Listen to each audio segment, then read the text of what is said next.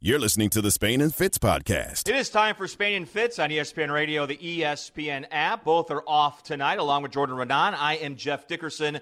We are presented by Progressive Insurance, and all guests on this show appear via the Goodyear hotline. So here's what happened tonight ESPN said, let's get the two NFL reporters together. whose teams are a combined one in five on the season. Jordan, this is a, a powerful Jeff, combination here. I'm the Giants reporter, by the way, just for the people who don't know, and you are the Bears reporter. So, yeah, I, you, you know what I'll say to that? You at least know what a victory is like, covering a victory these days. I have not experienced that th- yet this year. Have not experienced that yet in September. Each of the last two years, have not. I've only experienced it twice out of the last five years. It's been a struggle for the Giants. It's not going well. Well, that is not true, well. my friend. But just wait until I read you the Bears' offensive numbers from yesterday in Cleveland, and you Didn't might go be well singing, for Justin Fields. Did not go well is an understatement. Uh, I got a big Ooh. Monday night matchup tonight in Dallas. Cowboys against the Eagles and Jordan Dak Prescott's first game at AT&T Stadium since that injury. You have to figure it's going to very, very, be a very emotional night for him. That is uh, going to be a wild atmosphere there. You've been there before. It's actually my favorite. I don't know about if I had to rank stadiums, like that's up there. That that's probably my number one. And covering the Giants, you go there every year for the opener. Pretty much, they played openers against each other for like five straight years almost, and it's always a party there for like the the opener. I mean, it's really always a party there. That stadium is great. It's huge. It's a big party. Uh, I think more than almost any other stadium I've been to the female contingent is larger. There just seems to be more because that's the atmosphere. It is. It's not. It, it's not just a male dominated crowd. It's more like a party. Everybody shows up. It's a big event there, and I think that's what you're going to get tonight. Because first game back, huge crowd in Dallas. Dak, his first game back since he, I was there when he, his leg was facing, or they were playing the Giants. His leg was facing the other way, um, but he looks good. So I think it's it's going to be a, a fun game for Cowboys fans. I think they're probably going to enjoy that one because Dak Prescott is in that upper echelon of quarterbacks, mm-hmm. in my opinion. I, I, honestly, the more I watch him, the more I realize, dude's legit. He is. I don't know if you know what that's like, Jeff. I don't know if you've seen a guy well, like that in a long you know, time listen, over there in uh, Chicago. It's only been 70 years since the Bears have had a franchise quarterback like Dak Prescott, but we're working on it with Justin Fields. By the way, our Monday night spotlight with our Eagles reporter Tim McManus and our Cowboys reporter Todd Archer is coming up at 7:30 p.m. All right, it's time for Straight Talk brought to you by Straight Talk Wireless. I promised you this before the show. I said, "Jordan, I'm going to read you the Bears offensive numbers from yesterday's 26 to 6 loss to the Cleveland Browns." And I know bad and, offense, trust me. Yes, you do. I do. Even you, as a grizzled New York Giants reporter, 31st in the league last year. This. Okay. 31st in the league. Only the Jets' incompetence kept them from being 32nd. Okay. So let's bring it. Let's let me let me hear. These are I'm the a connoisseur numbers. of bad offense, by the way.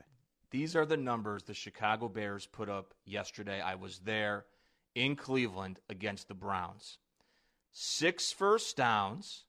Okay, laughable, but not like totally obscene, it's but six bad. first downs. Pretty bad. Third down efficiency, they were one of 11, okay, which is 9.1%. I've seen that before, though. That's awful, but I've seen it. Total net yards for the Chicago Bears 47. Whoa. Okay, not sure I've seen that. That's 47? 40. That's less than half the field. Correct. Here's, for the game. Here's the you say shot. for the game. For the game. They didn't make it they didn't make it half, more than half a field. No. Net yards. Here's the here's the kill shot. Well, there's a couple of them. Here's the number 1 though. Okay, never seen that Net before. yards passing. 1. What? 1.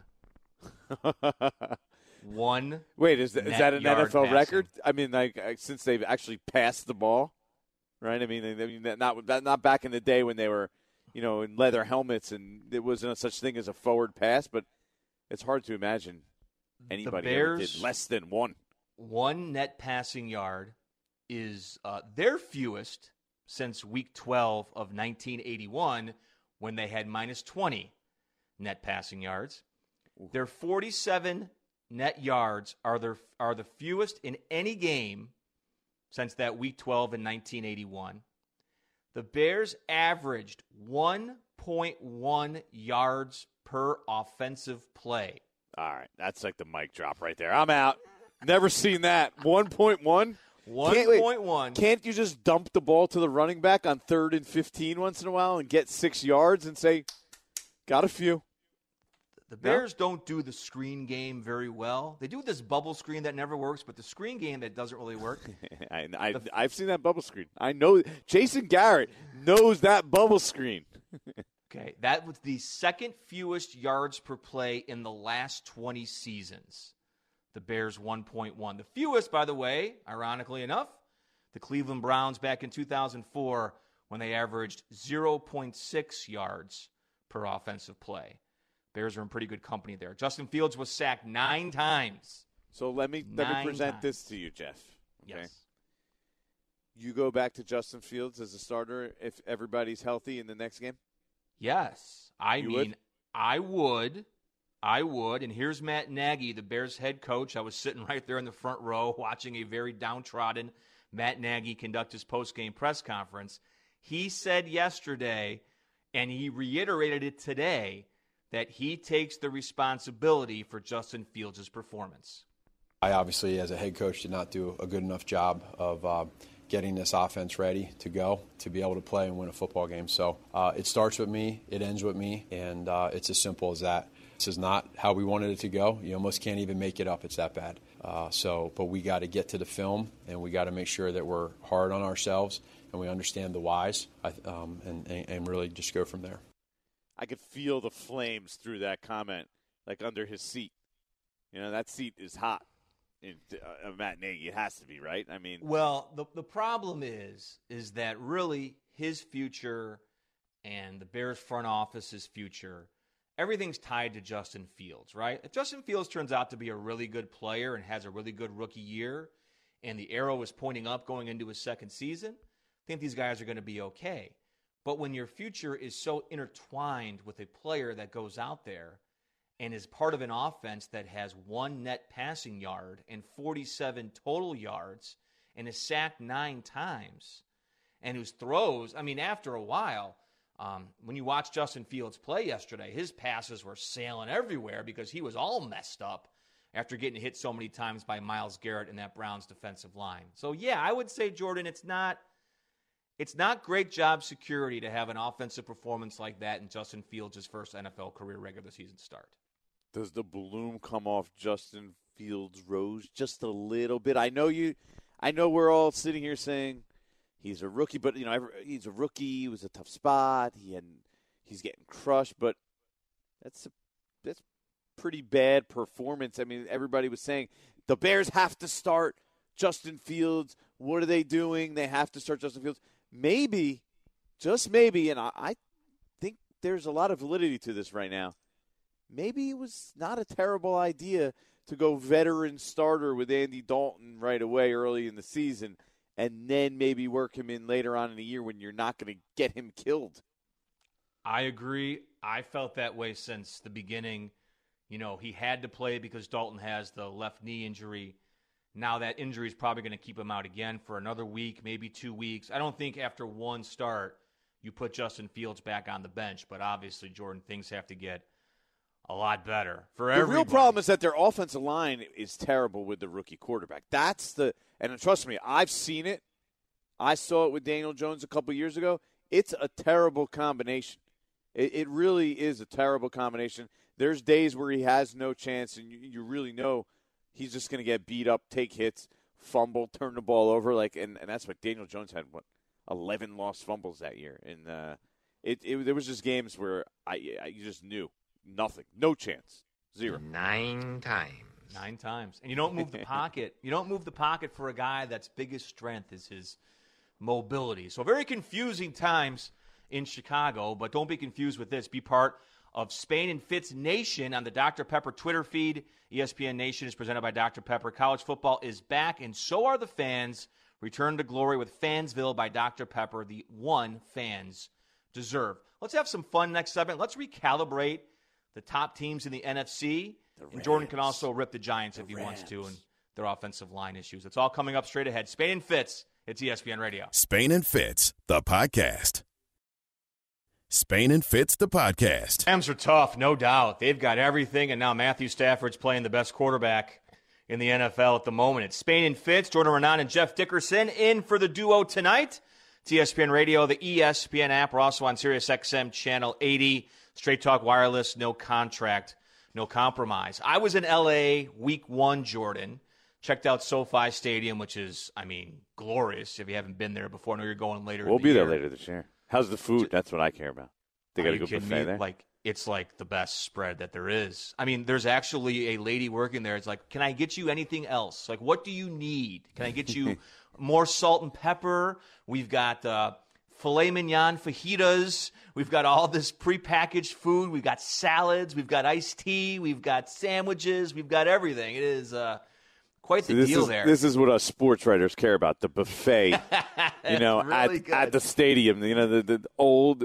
We are fitting the stereotype of middle aged, fat reporters gouging on free food.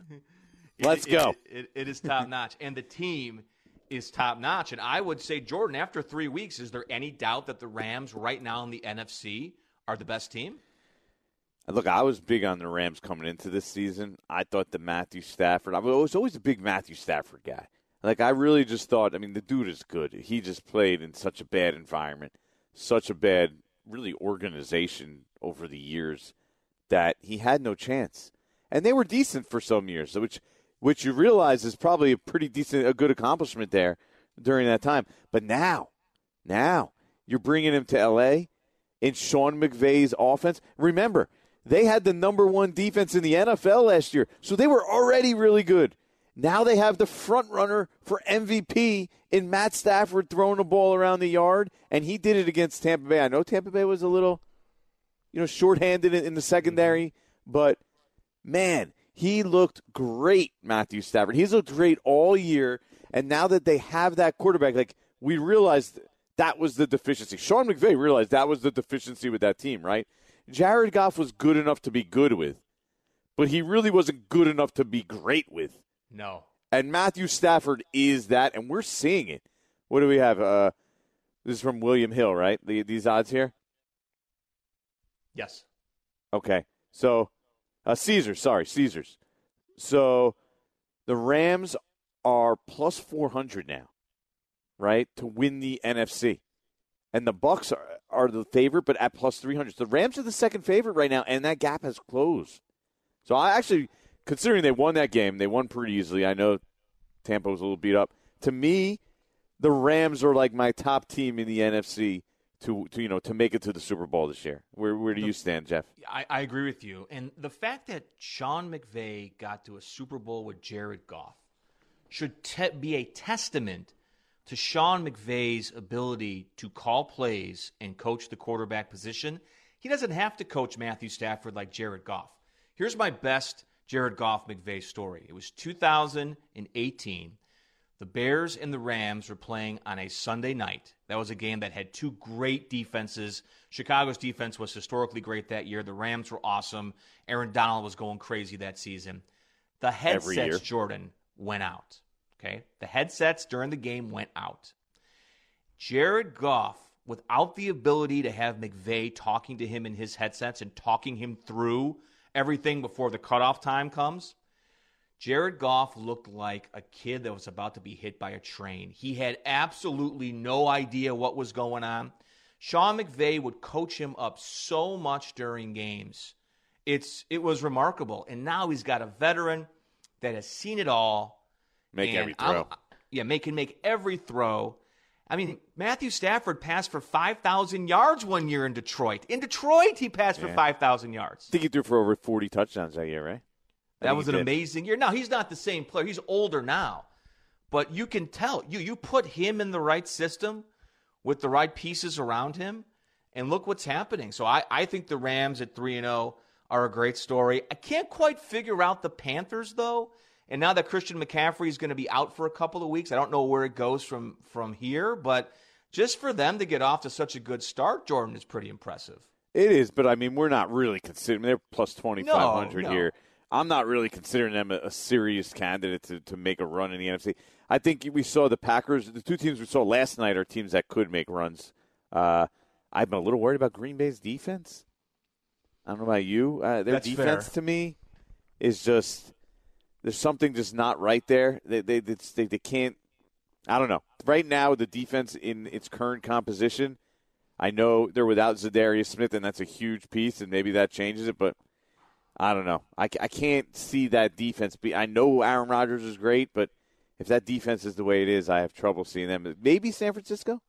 You you believe in them at all?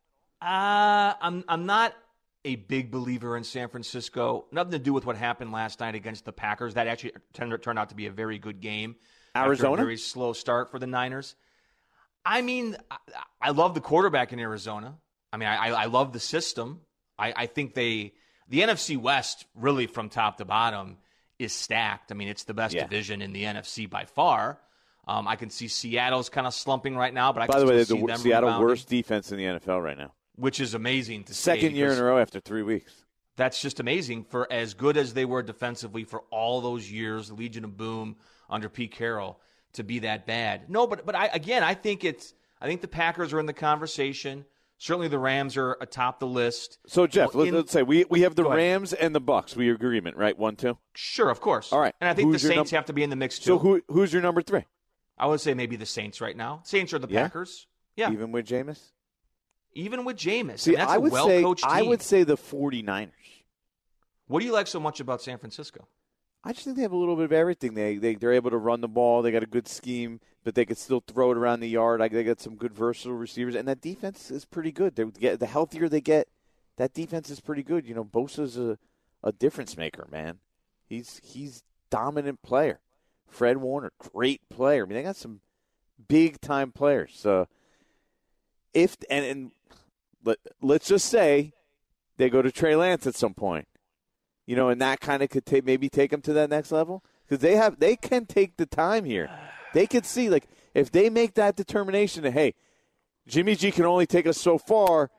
Let's see if we can take it to the next level. This is our opportunity. We gave him, you know, ten weeks. They didn't have to throw him in like your boy Justin Fields right away. They could ease him in there. I don't know. A I see that potential. Garoppolo. I'm a bigger Garoppolo fan than most people. I think the reason that Jimmy Garoppolo was playing is because he frankly gives them the best shot to win. I, I- think Right now, right now, but I mean, I don't know what's going to change the next couple of weeks with Trey Lance. I just felt like he was such a project pick. You know, not really playing for a couple of years, playing at a small school. I'm not saying that that automatically means he's not going to be a great NFL quarterback. Far from it. But you know, Garoppolo did take them to a Super Bowl a couple of years ago. They're paying him a ton of money. It yeah, just maybe the like shiny the toy, just the shiny toy entices me. I don't know. Sometimes you can't be that kid in Walmart that looks at the shiny toy and convinces your parents to buy it. We are brought to you by My Computer Career Training for a Better Life. We will bring you our Monday night spotlight brought to you by My Computer Career Training for a Better Life. That's coming up next. It's Spain and Fitz. It's ESPN Radio. Spain and Fitz, the podcast.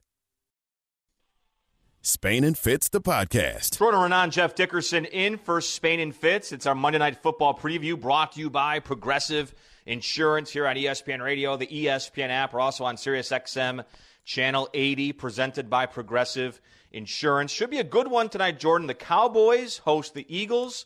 Both teams are at one and one. Let's go out to our Goodyear hotline and welcome in our great Eagles reporter for ESPN. Tim McManus joins us on ESPN live from Dallas, getting you set for the game. And Tim, let's start with Jalen Hurts. How would you assess his play through the first two weeks? Well, I would say up and down, uh, and a tale of two games. You know, the the first one, JD, he was the best version that we've seen on the the pro level, where he completed 77% of his passes. The ball was coming out quick. He was running the offense about as well as it could be run, and, and they demolished Atlanta. And then last week, the completion rate fell down to 52%, which happens to be what his average was over his four starts last year. Uh, just not as efficient. There were more shot plays. It was a harder offense to execute. And so he needs to strike that balance, I believe, this week against Dallas. I mean, you can't always be doing kind of the, the quick bubble screens out, right? I mean, you- you're going to have to test the defense down the field, stretch them, keep them honest, take advantage of some of the speed that you have at the wide receiver position, like you saw last week when he hit Quez Watkins for a 91 yard gain down the right sideline. Uh, but there has to be this kind of balance that he needs to strike in order for this offense to be at its optimum. Tim, how's it going, man? First of all, uh, Jordan, what's so up, man? I feel at home. This is like you know my my little NFC East bubble here, but uh, I love it. you know what the Philly fans are like there. You know, up and down. But where's where where is everybody on the Jalen Hurts belief meter at this point? Like, where where do they stand on is he or isn't he our guy long term here? Well, as you know, it's a week-to-week operation here in Philadelphia, Jordan. it's a it's a big roller coaster. Like so, after week one, all the doubts and worries and concerns were out the window. His his jersey numbers went went up 500 percent, and all of a sudden, he was the number two best-selling jersey in the entire NFL behind Mac Jones. And then he goes out and he has a, a lesser performance against San Francisco. A lot of returns "Eh, in week two. They, yeah, everyone returned yeah, them. Yeah. yeah, where do I ship this this jersey back to? Uh, no, not quite that extreme, but but people are you know entering this week with I guess less uh, certainty about whether Jalen Hurts is the guy or not, and really that's what this season is is largely about is trying to figure out exactly what they have in Hurts.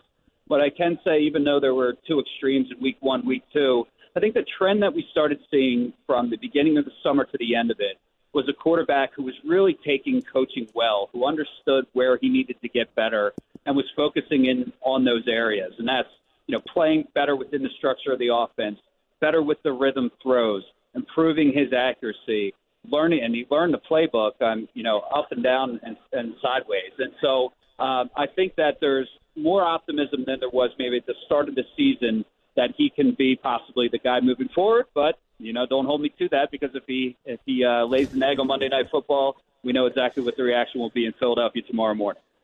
Uh, last thing with Tim McManus does such a great job covering the Eagles for us at ESPN. Tim, I know Zach Ertz is active tonight. What kind of role do you expect for him coming off that COVID list?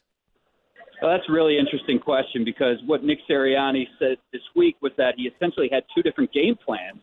Uh, one that included Zach Ertz and one didn't because of the uncertainty with, with him landing on that COVID list at the beginning of the week. Uh, you know, I don't think it's going to be an extensive uh, portion of the game plan for Ertz this week because if you don't know for sure that he's going to be there, you have to march forward uh, and come up with a lot of a lot of different alternatives. Where Dallas Goedert is going to be your lead guy, you're going to be working out of the 11 personnel, and so while Ertz is going to be on the field, I would imagine that the slants that the that the snaps will be slanted towards Goedert in this one just because of the uncertainty that surrounded Ertz this week. Tim, enjoy the game. Keep up the great work, okay? I appreciate it, guys. See you soon, Tim. All right, Spain and Fitz. It's our Monday night preview here on ESPN Radio and the ESPN app. From Tim McManus, we go to Todd Archer, all over the Cowboys for ESPN's NFL Nation. He's next up on the Goodyear Hotline. Todd, is this going to be a special night for Dak Prescott? His first game at AT&T Stadium since that injury? I think it's a special night that it's NFL Nation takeover on this uh, channel I right know, now. look at this. That's I feel at home. than Dak. It's No, I really undercover feel at home. Yeah, he, he just came on the field for the for warm ups and a big cheer went up. It is his first game that he's had since breaking his ankle here at the stadium uh, against the Giants last October.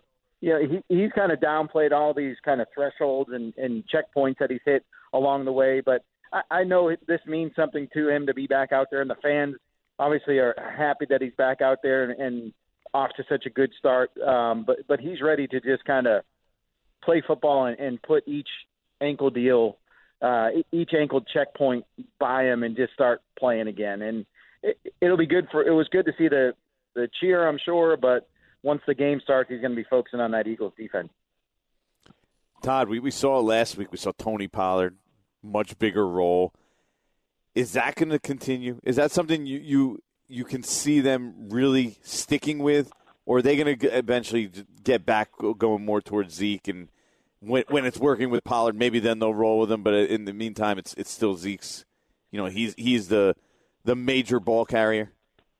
Yeah, I still think uh, uh, there's no doubt he's the RB one here, right? And and not just because of his contract. Maybe that's that's a part of it, but you know he played well last week too against the Chargers and picked up a lot of tough yards, key yards, and and Pollard was able to work the, work the edges really well. So they believe like they they've got a really good combination of two guys that do different things well. But from a fantasy fantasy perspective, I still think at the end of the day, you're going to see Elliott be the guy who has the bulk of the carries. And even tonight, you look at his history, six of his eight games against the Eagles, he's rushed for at least 96 yards. Had five games over 100 yards against them. So, you know, he's had success against Philadelphia during his career. They're going to use both of these guys, but I have a feeling tonight this could be a, another Zeke night just because of his history. And again, he's played he's played well this season. And you know, we, we harp on the Tampa game because that was just a bad running game overall. But I don't think you're going to see them phase him out or or give be this a 50-50 deal. This is going to be more, I think, 65-35, which again is more than what it's been in the past. But you look at Mike McCarthy's history; he's only one or two years has had a two running backs kind of evenly split the carries. Even he's been a guy who's relied on one guy when he was up in Green Bay. Todd Archer is live in Dallas, helping us preview Monday night's game between the Cowboys and the Eagles. Todd, let's talk about injuries here. First of all, how is Amari Cooper? And secondly, how thin is that Cowboys defensive line going to be tonight? Yeah, and then Amari Cooper, you know, was off the injury report by the end of the week, but he told us he had cracked ribs, not bruised ribs, cracked ribs. I know we're a little extra protection uh, here in this game, but here's another guy. I talked about Zeke's numbers against the Eagles he's put up some fairly good games against the Eagles as well. I think he's got five 100 yard games against them, had a 217 yard, three touchdown game against him a couple years ago. So he's lit him up pretty good. He said he feels okay, and you're never going to be 100%, but he wants to be the best receiver in the league, so I'm going to play while I'm hurt. We'll, we'll see how that goes, and and because he's had games in the past where he's been hurt and he's not been as effective. As for that defensive line, the fellas, I mean it's the, the projected defensive line that they had in the start of the season looks nothing like what they are they're playing with here in week three. Demarcus Lawrence out with a foot injury. Neville Gallimore messed up his elbow in the preseason. You got Micah Parsons now having to play basically full time defensive end. Randy Gregory's back from the from the COVID list after missing a game last week. Their tackle situation, it, it's I wish I could I could tell you their names, but no one's going to know who they are, so it doesn't really matter. I mean, th- this is going to be a rotation at best, and we'll see how Dan Quinn works this and, and how he brings pressure tonight and how he keeps Jalen Hurts in the pocket. That's been their big thing this week. Don't let Hurts make plays with his legs outside the pocket. Keep him in the well and and try and contain him that way and make him beat him with his arm. Here's the real question, though, Todd: Are the seventy-seven thousand people there, or whatever the number is going to be today? do they really believe? Like, are they full believers in Mike McCarthy? Do they have confidence? I, I still can't really get over the way that game ended last week. Like after that, I don't understand how you could have confidence in him. Full like say this is our guy. He's going to lead us to the playoffs, to the Super Bowl, whatever. After seeing the way that game ended last week, what are people like there with the Mike McCarthy? It's still a wait and see, and I think everybody's waiting to see the guy that went to four NFC title games, won a Super Bowl, went to the playoffs nine times, won the division six times. Everybody's waiting for that guy to show up because there's been a lot of questions, not just through the first two games this year about game management, but all of last season and some of the things that he did as well that you kind of excused as a one-off because of the pandemic and the defense being so bad. But you're right, like game management. Look, he he has nothing to do with the offense. This is Kellen Moore's show. This is Kellen Moore's offense. This is the same language that Dak Prescott's had since he's been so what's in he 2016. Doing? Well, that's yeah. Game management better be what he does well because he doesn't do the defense, and obviously he's not the special teams coach either. So you better be on top of all the game management situations. And last week they can spin it however they want about the clock going out and this clock being blocked and all this, that, and the other. But there's no way you let that much time go off the clock to where you're sprinting to the official to call a timeout, four seconds left, to kick, kick a 56 yard field goal. I didn't know a 56 yard field goal was in field goal range. Now, if you have Tucker in Baltimore, okay, that's field goal range. But I didn't know Greg Zuerlein, even if his nickname's Greg the Leg, I, I, I'm not waiting for 56 yards on him and counting on him making it. They, they kind of got bailed out by their kicker last week. So, you know, he's a guy that he's not been above 500 as a coach since week six in 2018 in Green Bay. The Cowboys haven't Woo. been above 500 since a week, I want to say 10 or 11 of 2019. So this is a team that needs to win and get on a roll, and this is the first of three straight home games for them. And one of them is against your Giants. There, Jordan. Yeah, see in a couple the Cowboys weeks. are expecting to be four and one with after coming and then going up to New England and see how they fare there. Thank you as always, my friend. You're the best, Todd. Keep up the great work. Okay. All right, guys. Good talking to you. Speak soon. Todd Archer and Tim McManus giving us the scoop from Dallas Cowboys and Eagles coming up on Monday Night Football. We are brought to you by Progressive Insurance. Drivers who save with Progressive save over $700 on average. Call or click today and find out if we could save you hundreds on your car insurance. Coming up next, Jordan thinks Big Ben is done. He'll explain. And Tom Brady returns to Foxborough this weekend. Perhaps you've heard. That's all next. Spain and Fitz. It's ESPN Radio. Spain and Fitz, the podcast. Spain and Fitz, the podcast. It's Spain and Fitz on ESPN Radio and the ESPN app. Jeff Dickerson, Jordan Raanan sitting in for Sarah and Jason. And don't forget news from Spain and Fitz Nation. Just hit us up on the Dr. Pepper Twitter feed. Bad loss, Jordan, for the Steelers against the Bengals yesterday. And a lot of people might be surprised that Pittsburgh is off to a 1 and 2 start after their nice week one victory. But you, my friend, do not seem all that surprised No. That perhaps Ben Roethlisberger is not having the type of year that many expected. It's over for Big Ben. I said it two years ago when he hurt his elbow. It was over for that class of 2004. That great quarterback class of 2004. Philip Rivers, Eli Manning, Ben Roethlisberger. You saw Rivers go to in, uh, Indy for a year. They weren't going to win with him there either. He couldn't throw the ball downfield. His arm was kind of shot. Eli at the end, we saw what happened with him. Ben, same thing. It's over for him. It's over for the Steelers. They keep going down this road. He's not good enough to, at this point of his career, to put the team on his back and be the reason they win. And they're not good enough around him to keep wanting to go back to this well, right? Their offensive line is still not very good, right? They're not a great running team. I know they drafted Najee Harris. Dude caught 14 passes, right? 14 passes the other day. They that means that means Ben's just dumping the ball off. 29, almost 30% of his passes are at or behind the line of scrimmage. Like this isn't the way you win in today's NFL. Uh, the Steelers do not have the recipe. When you keep and, and look, trust me, I cover the Giants. When you keep trying to roll it back and keep trying to make it work with a quarterback who has been there forever, he you're, you're used to him being the guy who can carry you, and it's just not there for him anymore. He's not. He can't. He, he can't play at that level anymore, where he could say, "All right, we got a decent defense. I'll take care of everything on offense. Let's go. Get on my back. Get on my shoulders." It's not happening for the Steelers, and that's why they're stuck in this spot. They're really stuck in this same spot they've been in. They're running in quicksand now for three years. It's time to move on. The good and I'll teams like what. the good teams do it earlier rather than later. True. They always cut bait earlier rather than later. And I'll tell you what, too, that's a good division. The Browns are legit. I'll tell you that right now. I know they lost that game to Kansas City. They should have won. That is a legit team. I like the legit quarterback. The Bengals have a lot of pieces to build with, and they've got their Not franchise quarterback in Joe Burrow. Right. And then the Ravens are always going to be the Ravens. They're always going to be tough. Someone that agrees with Jordan about Big Ben is Field Yates. He was on ESPN Radio's prime time, and Field said that Big Ben is a piece that's holding the Steelers back. There's no two ways around it. This team's got some championship pieces. Defensively, they are very good, even if they were a little bit sloppy today. On offense, they've got three good wide receivers. The offensive line's a major work in progress. They've got a young running back that we all like in Najee Harris.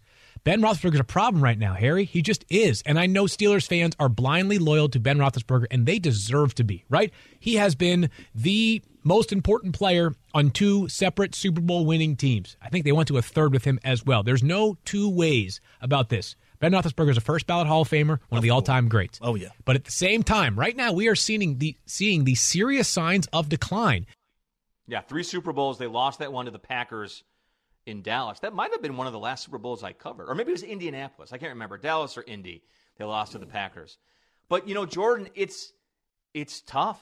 I mean, you went through it with Eli in New York. I mean, you know, common sense says it's time to say goodbye. Yeah. But there's always that emotion like this guy has meant so much to the franchise. He's done so much that you try to delay it as, as long as possible. That Super Bowl was in Texas. You were you're on the money. Dallas, You- yeah. Don't doubt. Don't doubt yourself, Jeff. We know your money. I was there. That's the game that were uh, they didn't have enough seats for the fans. You remember? And there was all the the, ice. The ice also. There was the ice Oh, in Dallas the, the whole week. Ice was That's right. again. Quick, quick story. I somehow finagled tickets to the commissioners' party that year, but I was given the Bears gave me the tickets, but they gave me the tickets to the owners' part of the commissioners' party. There was two separate parties. I walk into the owners' party. It's all the owners, and there's Jerry, middle of the party, with his ha- head in his hands, just shaking his head. Like, what a disaster this week has been with the weather. And then the seat fiasco was even worse. So, yes, Dallas. Jeff, and, yes, Jeff there was ice. Dickerson in his sweatpants at the owners' party. They're like, who is this guy? Who let this guy? in? Who's this. Oh, it's like Bob from Buffalo. You remember that commercial where Bob Yeah, from Buffalo he won the lottery, and this guy showed up and he's like, you know, got the beer in his hand, the big belly, and the wings, the, chi- the chicken. Yeah, Excuse me, Mr. Rooney. I'd like to get up to the bar and get myself a drink. Hey, Jerry, how's everything going? Oh, Mr. Spanos. Pardon me, sir. I'm just getting a couple of drinks here. You know, I got my tickets. Uh, I'm like, wow, what, what a, what a miss by the Bears to give me those tickets. I mean, Yeah. they're like, I was representing the organization that night. What are we talking about here? We're talking about Big Ben. Is that what we're? You talk about Big Ben all you want because you got Big Ben Done. thoughts. It's done. You got it's Big over. Ben thoughts. We It's we need over. we need we need to we need to move on. Get to get to a new quarterback until we want to bring the, the, the Steelers up with the serious contenders in the AFC because you know I mean I'm still I'm still on that Chiefs bandwagon. I don't know about you, one and two, Yes. but I Yes. mean I'm still not doubting the Chiefs as being the team to beat. That but that's a good division now. So that'll be the AFC kind of gets getting interesting. There's more there's more contenders in the AFC I think than there is in the NFC. It's a good division, and I'm telling you, the Chargers, what a home run they hit with Justin Herbert. I mean, that's like, hey, you want to flip your franchise around? You want to flip your fortunes? You draft a quarterback like that, who a lot of people were doubting coming out of college, despite his career at Oregon, despite those numbers, and he's he's been great. That's a that's a tough team, but I, I'm with you. I've I've seen too much from Patrick Mahomes and Andy Reid and that whole system to write them off after one bad one and two start. I'm not. They're I'm not, not going to turn either. the ball over four times a game. That's the thing. They're not going to turn it over four times a game. You ready to It's rule out the anomaly. Patriots? You you ready to give up on the Patriots? Like, do you consider them even in that in uh, that group at this Not point? even in the mix, as far as No. I'm concerned. No, this is a total. They're rebuilding, and they're got to hope that they got the quarterback right, and it's gonna, you know, Brady's gonna go to Foxborough, and the Buccaneers are gonna roll them, and I, I just feel like that's that's inevitable, don't you? Can you see Brady going back there and losing? I can't see that. I can't see that either. I mean, yeah, Bill Bill Belichick though. It's gonna be a little this start. uh, Look, he's still the greatest coach. You know, maybe that I, that probably that I've ever seen. But uh, you know, that conversation's coming about of hey, was it more Tom than it was Bill? Yeah, it's a good conversation to have. That'll be had a lot this week. Coming up next, I covered a historical game yesterday for all the wrong reasons. We'll explain next. Spain and Fitz, ESPN Radio. Spain and Fitz, the podcast. You're listening to the Spain and Fitz podcast. A very sad Jeff Joniak, the voice of the Chicago Bears in Cleveland yesterday. It's hour two of Spain and Fitz on ESPN Radio. Jordan Raanan and Jeff Dickerson in for Sarah and Jason. We are presented by Progressive Insurance. All guests on this show appear via the Goodyear hotline. And news from Spain and Fitz just hit us up on the Dr. Pepper Twitter feed. Yeah, that game in Cleveland was pretty rough by I think anyone's standards. And Jordan, it's it's only week three, and we already have people calling for one NFL head coach to be fired. Typically, that's like an NFL Nation thing in like week 13 or 14. We do that, you know, hey, how hot is your coach's seat? Hey, 32 for 32. But it's week three, and people already, Jordan, think the Bears got to fire Matt Nagy. A little early for that, isn't it? Maybe, but I will say this. Uh, you know, I know somebody who was talking to the Bears in the off season, and they said to me, you know, I don't know about the stability of that situation. I it just uh, it, it just doesn't the the hierarchy. It's all messed up. Like it, it, there's no way that's going to work. So I think that it was kind of known before this season within those walls that things had to go really right for the, for them to kind of survive this season. Like they couldn't survive a bad season, and now they're kind of off to a bad start. I mean, is there any way around that? And uh, no. I I don't think I really don't think that talking about him Matt Nagy being on the hot seat is really off base at this point. I mean, there's no doubt about it. If they don't have a winning record, let's say they go eight nine, you think he could survive? Depends how the quarterback plays. Seven. If they go eight and nine and the quarterback plays pretty well, they can make what about seven argument- and ten? Well, same thing. How's the quarterback playing? Below seven wins is going to be a tough sell. If it's a real disastrous year, it's going to be a tough sell to everybody to keep that whole thing intact. And we'll see. I mean, Dan Orlovsky. Uh, the problem is, let's say let's say they go seven and ten, real quick. Let's say they go seven and ten, right? You really want to be like, okay, we'll give it one more year. Then it doesn't work that year. Then you're changing quarterbacks in his third year. I mean, changing coaches for your quarterback in his third year. I think that might even be worse. What the Bears do, my friend. They like to delay the inevitable. See, they're like the Steelers a little bit, a little old fashioned in their ways. I mentioned Dan Orlovsky, our seasoned ESPN NFL analyst. He was on Greeny today on ESPN Radio, and Dan believes that Matt Nagy needs to be removed immediately. The coach should be moved from his position of coach. They should fire Matt Nagy. He had 149 days since the moment he drafted Justin Fields to build this game plan. It was the worst offensive game plan I've ever seen in my life. And it was either intentional or negligent. You either showed everybody that you're incapable of taking talent and building a plan and an offense around a certain style and skill set talent wise, or you took that talent and said, I don't want to do it.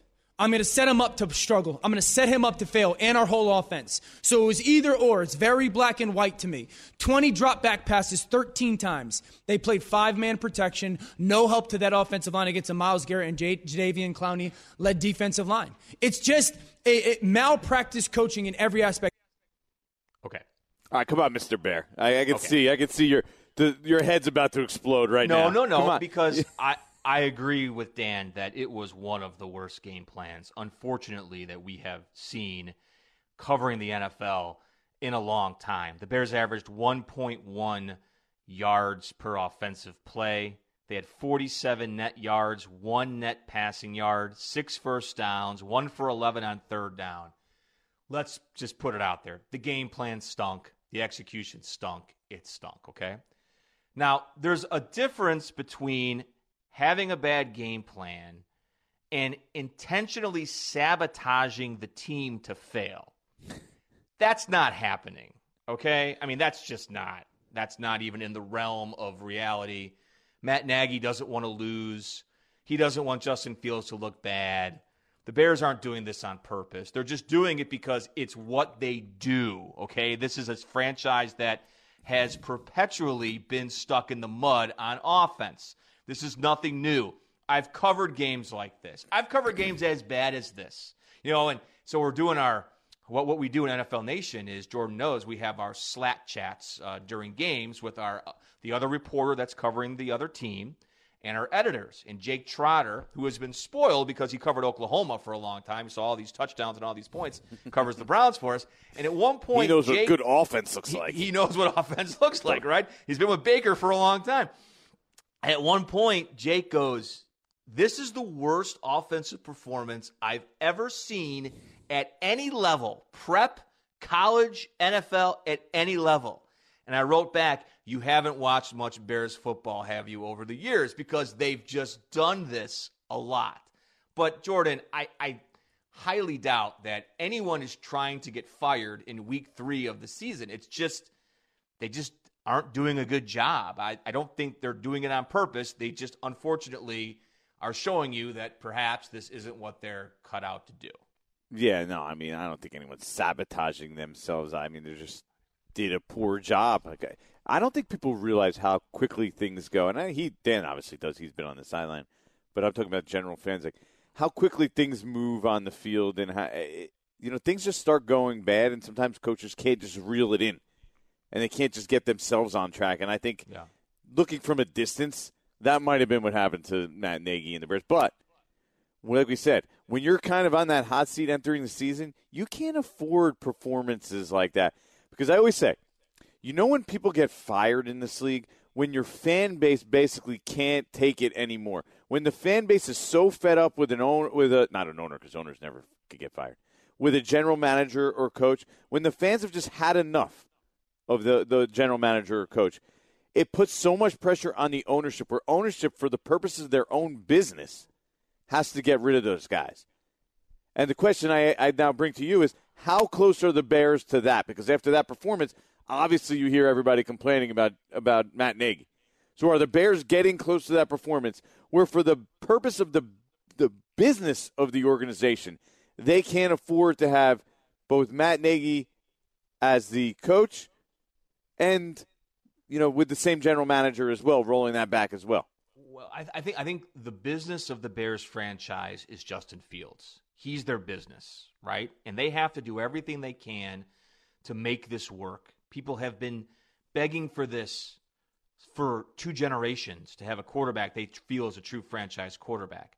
If it reaches the point where they say he's not developing, like if this continues to happen, if if there are weeks and weeks that go by where he's not passing for 200 yards and he's not running and he's getting sacked and he's turning the ball over, which he did not do remarkably, despite all the pressure he was under yesterday. He didn't turn the ball over. And everyone's blaming it on his offense. Right. So if this continues to be an issue, then you have to take a hard look and say, wow, okay, this guy's our future. This is our business, and it's not working out. And then I think changes could be coming. But not right now and not after his first career NFL start. I think you have to give this time. But I will say this, Jordan. If they continue to not play to his strengths, if they continue to not help him out to move that pocket, if they don't max protect, if they don't do all this stuff, they don't throw to the tight end, they don't throw to anybody, they don't get the running game going, it's going to be tough. It's going it's going to be really tough going for a guy that I think everyone knows has all the ability in the world. But the Bears, if they want to save their jobs, they have to develop him. But it makes zero sense to do it during the season of a rookie quarterback. To to change a, a coach on a rookie quarterback and then you know, have even offensive alterations mid-season makes zero sense. They don't fire people during the season. They they don't.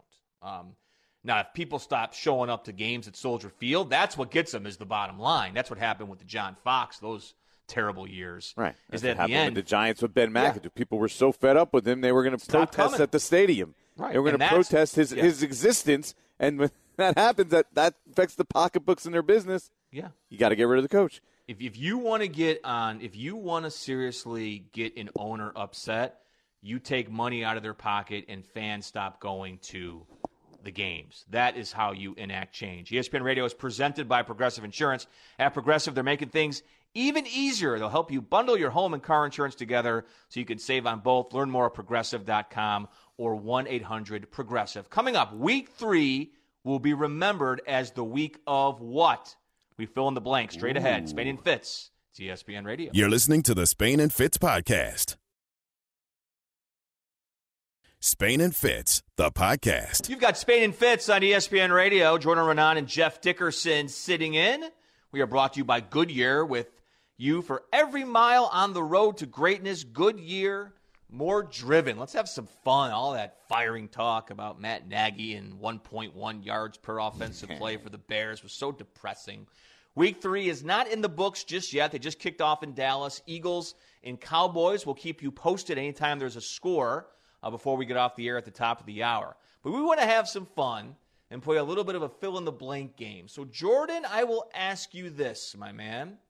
Week three will be remembered as the week of what?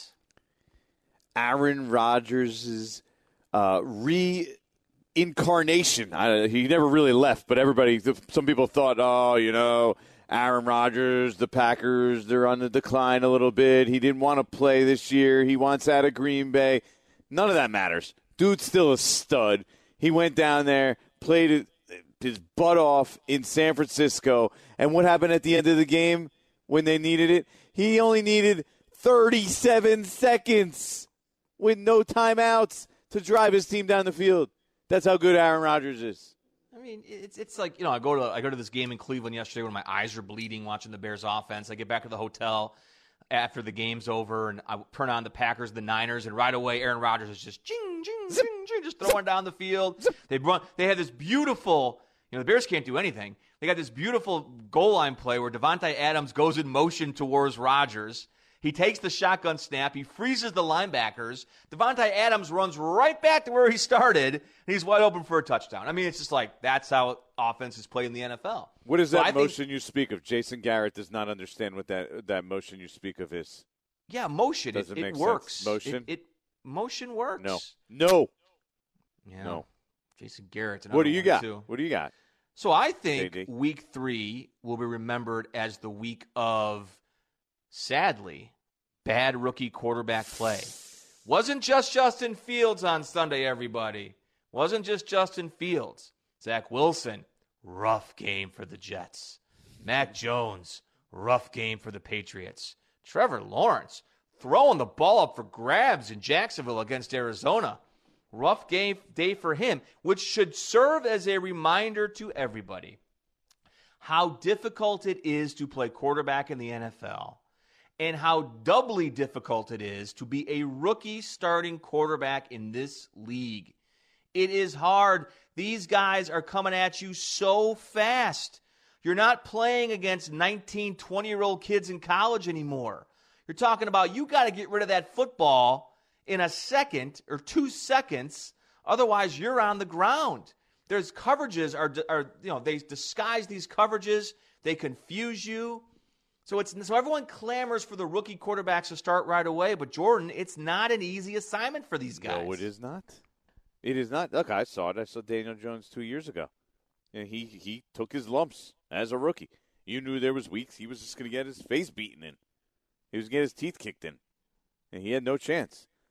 But I will also remember this week as the week where Yeah. the realization setting in that Dave Gettleman, Oh, your guy. he's he's joining Matt Nagy on that hot seat.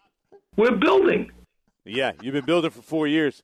Hey, by the way, the Giants are in an offensive line rebuild. This is amazing. We're This building. year, year eight of the offensive line rebuild, Dave. It's Eight. enough, Gettleman. Year eight. I get it. You're building. We're building. We fell in love. Jordan, healthy as a hoss. He said that this summer. Healthy as a hoss. Killer line. But no, I mean, you can't be 15 and 36 as a gentleman. Do you know how hard it is to be 21 games under 500 in the NFL? Dude, I, I think 21 that's what- games under 500? I think that's what Ryan Pace was the first three years he Why was should people Bears. trust me? Why shouldn't they?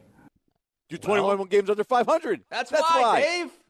Some point, you're building. Some point, you got to be building. results. I, I, know could you're build a house Dave. too. It doesn't mean I, it would be it would stand up and be sturdy. We could all Seriously, build. Jeff, we know nothing about personnel. Don't you think if they gave you six years to build a team, like you could luck into something after like I mean, four years is, is I mean, how much more can you get? six years. I mean, I mean, what what is it going to get? More, more time? Why should Four is people trust me? Why shouldn't they? That's awesome. I, I hope he stays in the job just for the sound bites alone. I think Dave Gettleman is a gift to sports talk radio across this country. Hey, And the longer, yes, What up? and the longer he has the job, the better for all of us that are sports talk radio hosts. Keep him. Lifetime contract. Uh, Cowboys up seven nothing. By the way, that you know that's to be the team the Giants are chasing. Got to got to watch out. Dak Yeah. is back, baby. They they look they've looked good this year. Zeke with the touchdown run, uh, extra point is good. Seven nothing Cowboys. Eleven forty seven left to go in the first quarter. They've looked good. I mean that that loss to Tampa in Week One was a great game. They were right there, Jordan, and then they beat a good Chargers team in Week Two. I've never been a Dallas believer because I always think they find a way to screw it up in the end. They will. But- They'll figure out how to do it. They, uh, yeah, but I think that's going to be later. I think it's going to they're going to make the playoffs, and it's going to be like a cha- NFC Championship game type screw up or something like that. But they've got they've got all the talent they need. They've got all the they got all the guys they need on Jeff, offense. we don't know anything about it, but when you have a star quarterback, a stud quarterback, it changes everything. Everything. I mean, I the Giants had it, but before I got there covering, you know, Eli Manning, especially in the playoffs, was that. But like, Dak is Dak's legit, man. He's legit. Oh, yeah. How about this though? I like greatness, so I'm going to remember it for Justin Tucker. I mean, are you kidding me? 66 yards to win a game, and not only that, the way he doinked it off the bar, and then it just trickled over. And the funny part was, I, Albert Breer dug up a clip. He brought it. He brought this up to him. Albert Breer, Monday, you know, morning quarterback.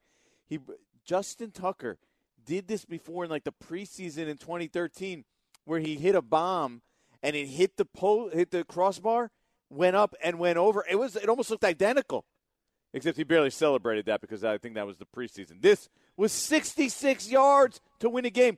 Best kicker, hands down, NFL history. Never seen anything like this guy. Nope, it's never. ridiculous how good he is. Like, he And he sings- first ballot Hall of Famer. That's how good he is. He might be, and he sings opera as Jamison Hensley told us years ago with that video he took for ESPN.com.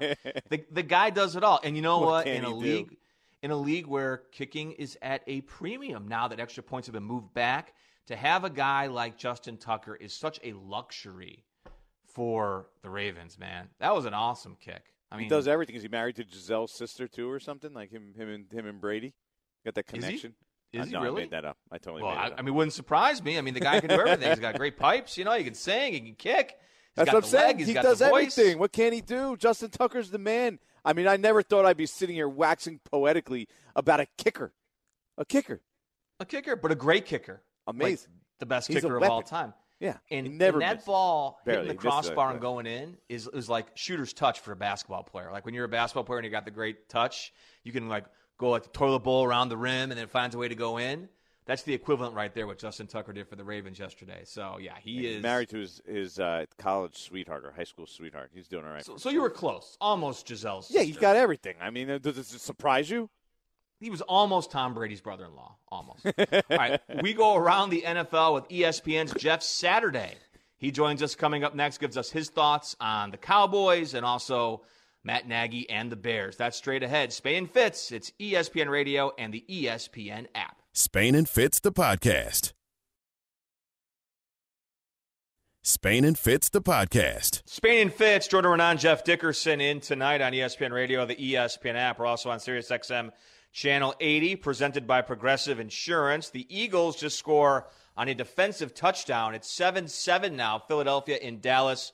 First quarter, 9.57 left to go. And ESPN Radio is presented by Progressive Insurance. Drivers who save with Progressive save over $700 on average. So tight game right now in Dallas. Let's bring in Jeff Saturday. Our great ESPN NFL analyst is with us on the Goodyear hotline. And Jeff, we just mentioned the Eagles just scored to make it 7 7. Let's start with that game tonight. And just overall, with the Cowboys through their first two games, how impressed have you been with Dak Prescott and the rest of his teammates? Yeah, I've been real impressed. Uh, honestly, I mean, let's just take off the Dak Prescott part. I mean, I, I think the Cowboys as a team, I've been impressed with. I mean, I think they had a good plan against the Buccaneers week one. I mean, obviously that's a huge game. Quarterback coming off his injury. Um, but I thought they had. I thought Kellen Moore did a good job with game plan. Right, they tried to take advantage of the mismatches on the defensive backfield, and you know they gave it a puncher's chance. Man, they uh, they obviously didn't come out with the win, but they played a good football game, and then take it to week two, and they get Pollard and Elliott really establishing that run game. I think they ran for close to 200 yards, um, and and then obviously Dak continued to play well on the back end of that. But I think I think that speaks volumes about what their offense needs to do. Um, is, is and I think that's that's going to be big for tonight against this Eagles front, right? I mean, with Fletcher Cox and Zach Martin, like that battle is going to be good, but they need to establish that run and then allow um, you know Dak and those big plays to come. And it's not because of the scoring; it's because it helps benefit your defense for the Cowboys, right? As it keeps them fresh, keeps them fast. Um, you know, people talk about it being complementary football, but but I think that for me I, has, been the most impressive um, it, it, from the Cowboys is just their ability to adapt. Uh, and I got a lot of respect for what's happened so far. Hey Jeff, how you doing? Um, I'm curious. How, what's your opinion? How do the Cowboys? I mean, you had a star running back, and at some point, you know, he, he starts to get older. But how do the Cowboys sort of make that transition, or use them both without sort of alienating Zeke at this point? Oh man, I think you just give them you give them touches, and whoever's hot, they're going to get the touches. And, and and look, man, from a from a player perspective, um, you know, I, I did it with with um, Edgerrin James and Dominic, you know, and, and Dominic Rhodes and Joseph Addai and Rhodes and and Mungro, and I mean, I can name, you know, we we had we had a bunch of different backs who came through and were what you considered like a, you know, the the a, a, a you know kind of a duo that you would go back and forth. And the truth is, it keeps everybody fresher. And 17 weeks, y'all, is a long time. Like That's there's true. a lot of body blows that running backs take, and it's the most physical position in football. I mean, you're literally getting freaking smoked, you know, play in and play out. Um, so, it, it, in my opinion, it's silly to try to just ride a guy uh, over and over when you have the, the kind of the one-two punch. They can both catch out of the backfield. They can both protect. Zeke's probably even a better pass protector, but you know Pollard can jump in there and do that. I think I think it benefits the team, and I, I, I don't think players take it personal like people think they do. I mean, it's if it's better for the team, as long as you're not just icing him and putting him on the bench, which I don't think they have any intention of doing. I think it benefits Zeke's game and and the Cowboys' offense as a whole. So, Lee, let's just get this straight for a second. You're saying that running back is more physical and harder physically than offensive line. Do, do, do I have you on record? Is that what I'm? Is that what I'm hearing here? Oh my God! let me let me tell you. I'll give you a great story. You'll love this. I picked up a fumble, and I think we're playing. I think we're playing the Jets, and Edge dropped it, and I scoop it up, and I ran, and I thought I ran for about 20 yards. I ran about two and a half probably, but I got hit so freaking hard by these linebackers. I mean, I mean, this is no joke. I, there was parts of my body that were sore. I didn't even know existed. And, and I and I, I was thanking God that I held the ball because all I wanted to do was just give it to him. I was like, I don't even want it anymore. Like y'all take it, you know. I mean, it hurt so bad. And I looked over at Edge and I was like, Bro, how do you do this? And he laughed. He's like, that you can't take them shots, dog. You got to get down, like duck and dodge and like put your shoulder down. I was like, obviously, I'm not nearly that athletic. I was like, I'll take being a center for uh, you know for 14 years over that running back position, bro. Because the the beating those dudes take, yeah, you can keep it. You can you can keep that. I'll, I'll go ahead and gladly admit that. I'm I'm, uh, I'm Google searching this by the way as we speak. Jeff, you, you go. I'm I need to I need to find this. Jeff Saturday's with I us on love it. Spain and Fitz. It's ESPN Radio and the ESPN app. Jeff, I was in Cleveland yesterday for Bears and Browns. What a debacle for Chicago. Holy cow. Yeah. 47 net yards, one net yard passing. Justin Fields was sacked nine times. You know, Matt Nagy has taken a ton of heat uh, since that game ended. Yeah. Is it more on the coaching staff, or a, with a performance like that, should more blame go towards the players? Which one is it? No, I mean, I think I think Nagy. I, I, so listen, I'm never going to call for someone's job or say, you know, that, that to me is is a bit over the top, right? Like it was not a good game plan, and I'll tell you why it's not a good game plan. Like you, you're taking a a, a rookie quarterback and you're putting him in a lot of protections that were five man protections when you're off and their your five can't block them, and so knowing going in that you're going to get you're leaving him in a stagnant position to take that on, whether it be with a zone read on the front side of it or whatever. He's he's in place, and so when you hear people talk about like moving the pocket and and doing those things, the reason that's advantageous is because you get the quarterback moving, and you're making the defenders now chase you, and he can be more aggressive to drive to the line and and do those things, right? So so I, you know, in, in my opinion, it was it was not a good game plan.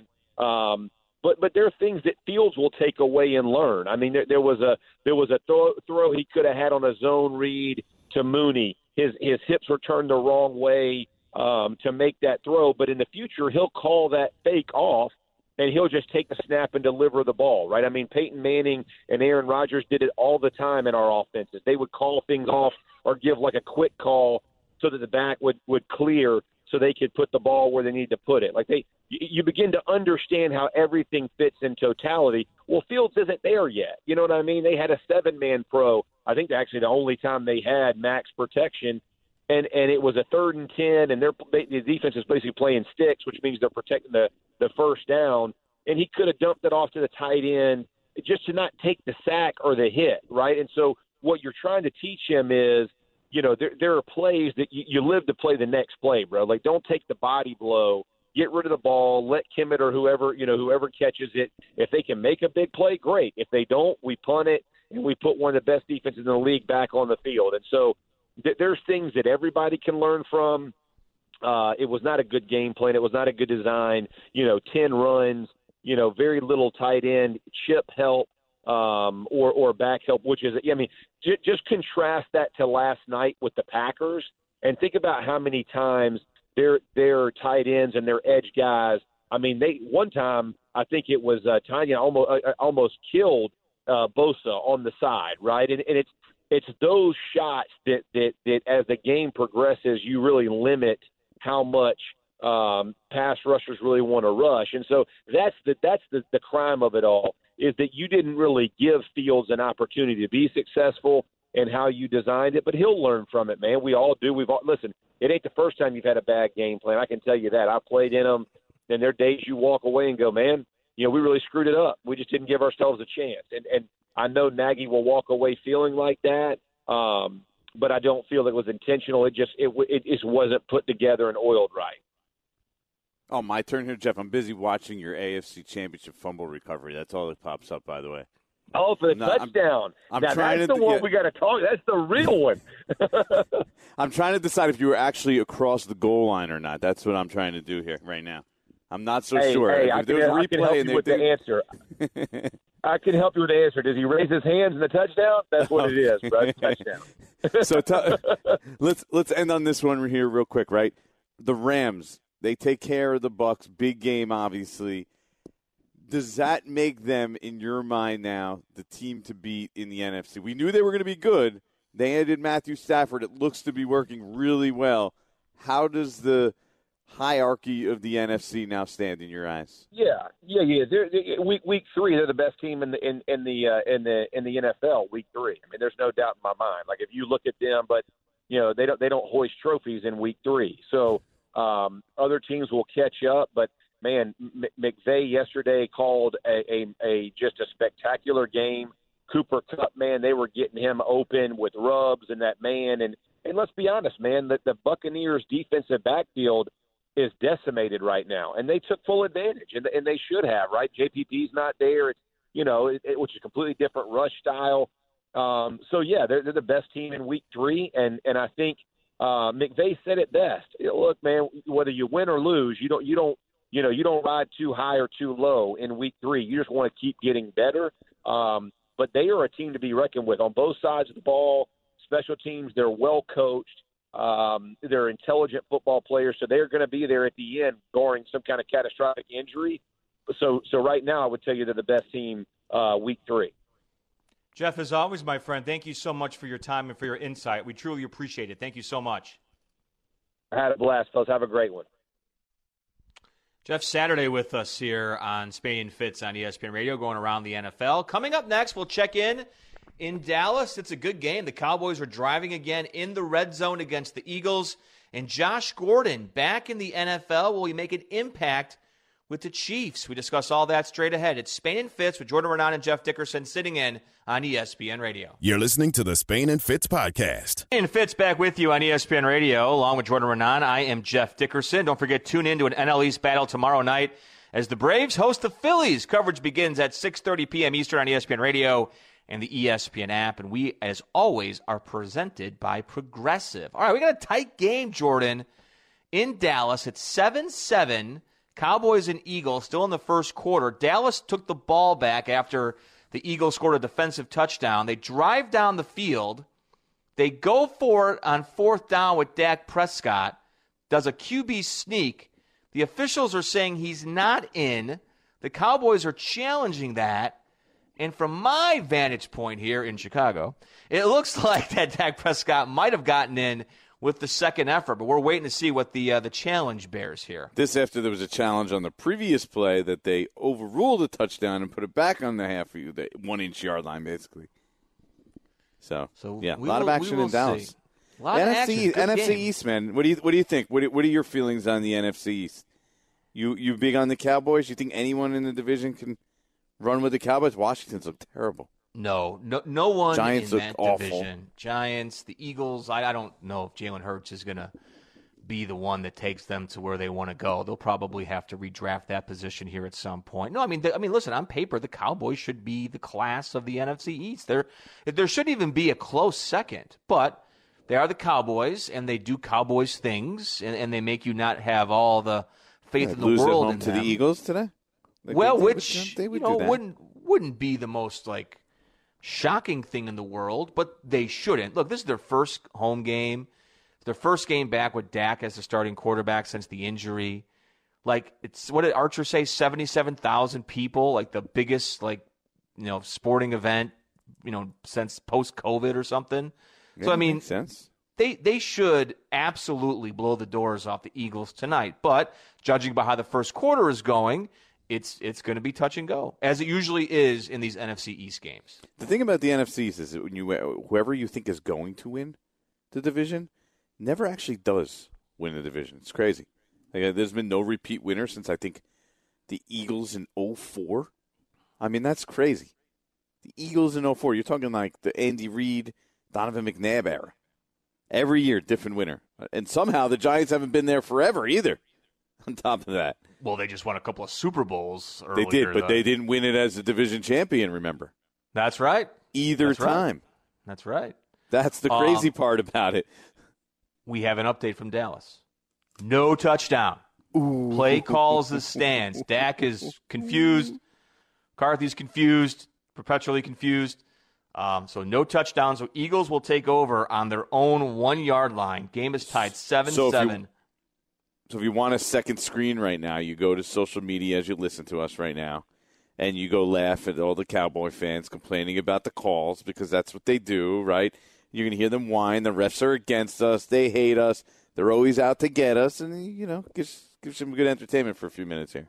I mean, that ball is on like the one inch line for the Eagles. They better be careful here not to get a safety or turn the ball over like that. Oh, almost like Dak Prescott did uh, in the end zone. Uh, he was knocked into by his own lineman. The ball popped up in the air, and an Eagles defensive lineman caught it for an, an INT. Uh, return for a touchdown there. So we'll keep you posted on this game. We do have some news via Adam Schefter, as we always do via Adam Schefter.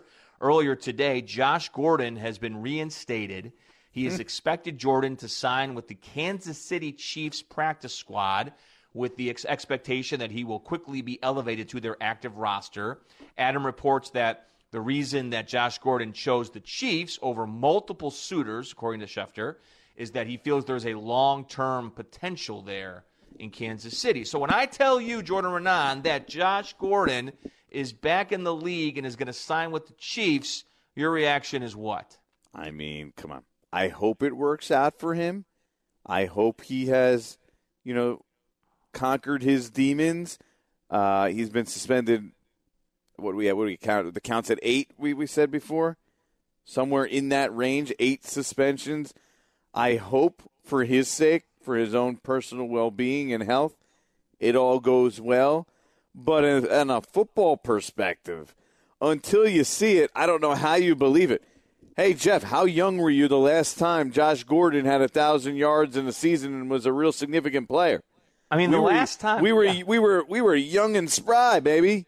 I mean, I was covering a Mark Trestman led Bears that began the year three Mark and oh, and Trestman. People are like, people are like, Mark Trestman, this is the answer. There's After people listening those- to the show who don't even know who Mark Trestman is. and, and they should not know who Mark Trestman is. They, he never should have been the head coach of the Chicago Bears.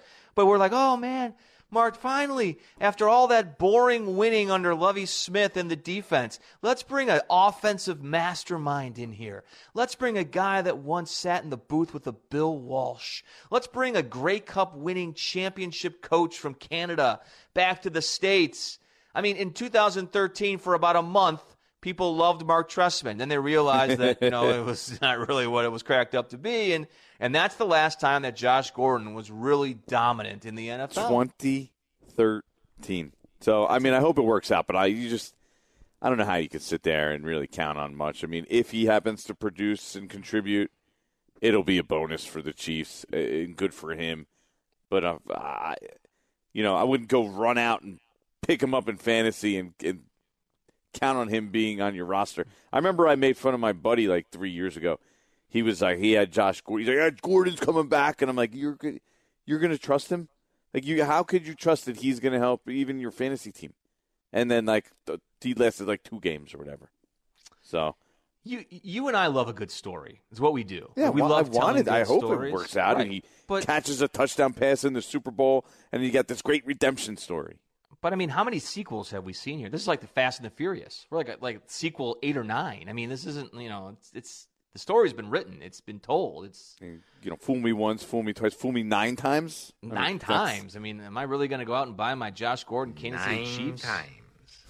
there you go, Nine right on. Like, cue. like the, I mean, the amount of times that the Cleveland Browns sacked Justin Fields is the amount of times that Josh Gordon has now been in the league uh, suspended. By the way, we're apparently Fast and the Furious Part 10 um, has been indefinitely suspended. Filming has been suspended. So we're, we're still at nine sequels for Fast and the Furious.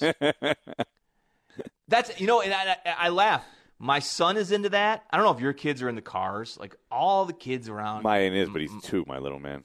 But I mean, like they're in the cars. He's like, Dad, you know, you got to buy a Porsche. I'm like, who do you think I am? What, what, do you think I do for a living, son? Dad, you got to buy a Tesla. You got JD, he walks around with you in Chicago and he sees the respect, and people are like, oh, there's Jeff Dickerson. They, they, he, he thinks you're a big oh, shot. He thinks you're rolling in the dough. Oh, you got to get off a Bentley. I'm like, son, you have no idea what Like these NFL Nation reporters, they do you know radio nowadays all over the oh, place. Like, Yeah, they must yeah. be able But to he buy did. Porsches. He, he did make me watch like Fast and the Furious, like seven. It was actually not bad. I'll tell you, it's just not bad. I won't say great, but it was not bad. All right. Thanks for listening to the Spain and Fitz podcast. You can listen to the show weeknights at 7 Eastern on ESPN Radio.